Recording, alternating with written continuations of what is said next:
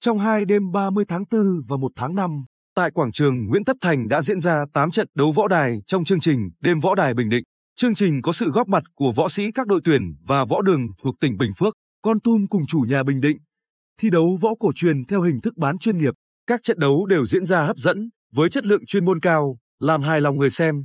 Xen giữa các trận đấu là những màn biểu diễn các bài quyền binh khí, đối luyện do võ sinh các võ đường, câu lạc bộ và đội tuyển tỉnh Bình Định thực hiện. Để đảm bảo công tác phòng chống dịch COVID-19, ban tổ chức đã phát khẩu trang, bố trí ghế ngồi có khoảng cách, nhắc nhở khán giả tuân thủ các biện pháp phòng dịch theo khuyến cáo của Bộ Y tế.